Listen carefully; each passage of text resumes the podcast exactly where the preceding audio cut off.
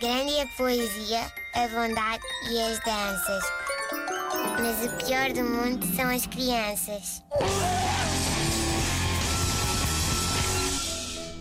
Bom, eu gostava de aproveitar este espaço radiofónico para divulgar uma mensagem muito importante. Ora bem, Eh, vamos a eu, isso. eu acho que estas oportunidades, eh, termos o privilégio de, de- de- de estarmos aqui na- na- com este espaço, aqui, esta oportunidade serve também para isso, não é? Também para tentarmos chegar a mais gente ahm, e para que mais pessoas também saibam do que está a acontecer. Eh, E o que eu quero fazer hoje é denunciar uma situação que está a acontecer em muitos, muitos lares portugueses nesta altura. Anda por aí muita virose, como se sabe, muita gripe, muita constipação. Ahm, eu própria sou o exemplo eh, meio, vi- meio vivo, meio morto disso.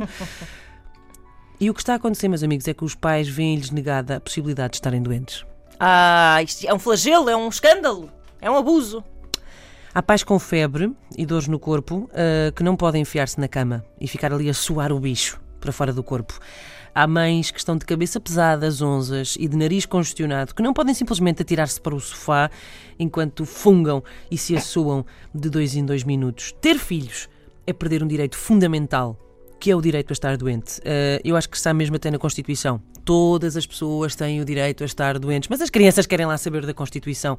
Brinca, pai! Brinca, mãe! Mais! Mais! É de uma grande injustiça. Eu estou fanhosa, como conseguem perceber, hum, entupida até ao cérebro, os olhos estão a lacrimejar e não consigo respirar. Mas tenho que fingir que nada disto está a acontecer. Não tenho direito a isto. Perdi. E eu pergunto: se existe uma Comissão de Proteção de Crianças e Jovens, onde está a Comissão de Proteção dos Pais Doentes? Onde está uma instituição que zele pelos pais e mães febris Onde? que não podem com uma gata pelo rabo? Até quando? Até quando? Hashtag até quando? Eu proponho que sinalizem estes casos e que entreguem estes pais e estas mães a famílias de acolhimento. Famílias de acolhimento sem bicho, atenção.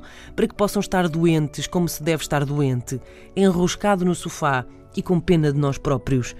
E depois, quando estivessem recuperados, devolviam-nos às famílias de origem.